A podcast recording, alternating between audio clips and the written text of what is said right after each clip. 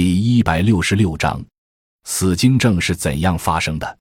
人们知道，精液是精囊、前列腺及尿道球腺所分泌的液体与在副睾输精管内的精子混合而成的。精液中含有丰富的营养物质、微量元素等，为精子的代谢提供了良好的条件。如果有以下不利因素，则可引起死精子症：男性生殖器官的炎症，可使生殖器官充血。水肿、血液瘀滞而缺血、缺氧，精子在这种环境内会死亡。慢性精囊炎时，果糖分泌量减少，果糖系精子赖以生存与活动的营养物质。若果糖减少，精子容易死亡。患睾丸炎、副睾炎、前列腺炎时，尤其患慢性前列腺炎时，分泌液受影响，并使微量元素锌下降。锌是精子代谢所必需的物质。当锌下降，则精子的代谢受到影响而会死亡。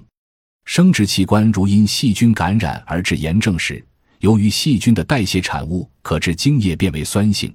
当精液的 pH 值降到七二以下，精子膜受损，精子凝集，活力及活率下降，最终也会导致精子死亡。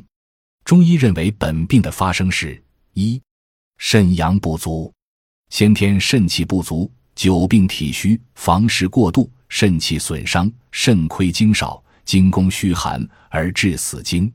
二、阴虚内热，素体阴亏，过食辛辣，燥热伤阴，或久病伤阴，阴亏内热，热灼精液而致死精子症。三、湿热内蕴，过食油腻、重糖、滋腻之物，酗酒、吸烟过度，或素体蓄积湿热。致湿热困扰精宫而成死精子症。四、气滞血瘀，精神抑郁，肝湿调达，肝气不洁，气滞血瘀，气血运行不畅，精子失气血滋养而致死精，令肝郁化火，反捂肾水，肾精受呛，致死精症。